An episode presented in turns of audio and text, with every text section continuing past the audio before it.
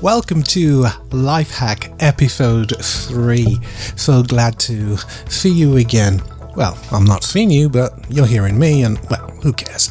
Let's get this show on the road.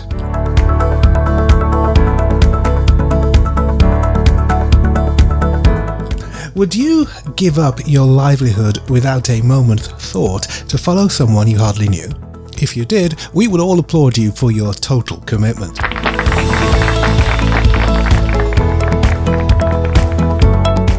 Students in Jesus' day were called Talmidim, translated disciple, and they did exactly that. A disciple was totally committed to their rabbi. Let me explain. A student's main goal today is to pass an exam, right? Pass the exam set by the teacher. A disciple, on the other hand, wants to be like the teacher in every way.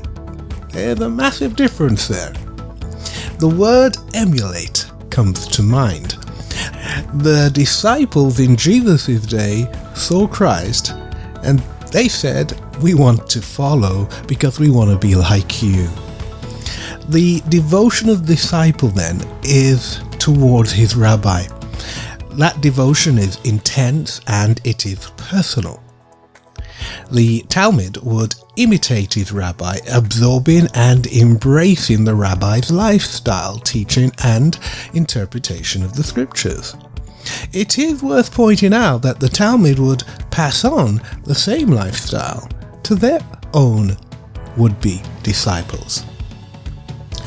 People are looking at you to see if they recognize the characteristics of your teacher. If they conclude you are of the school of Christ, they will follow. The Apostle Paul actually said, Follow me as I follow Christ. To follow our Rabbi, Yeshua, Jesus Christ, requires unquestionable devotion. The disciples understood this when Jesus said, Follow me, and I will make you fishers of men. They chose to be loyal to their teacher and his teachings. They enthusiastically made it their own. They modeled their lives on Jesus. What about you? My son, when he was younger, would sometimes imitate my mannerisms. So if I had my hands on my cheek in thought, he would do so also. Sometimes he would literally follow me walking in my footsteps. That is exactly what it means to follow Jesus. We copy him, we walk in his footsteps. John 13:15 says, "For I have set you an example, so that you may do as I have done to you." Stand by for life hack. Here is your life hack. Think of one characteristic of Christ. One characteristic you struggle to emulate. Have you got it? Great.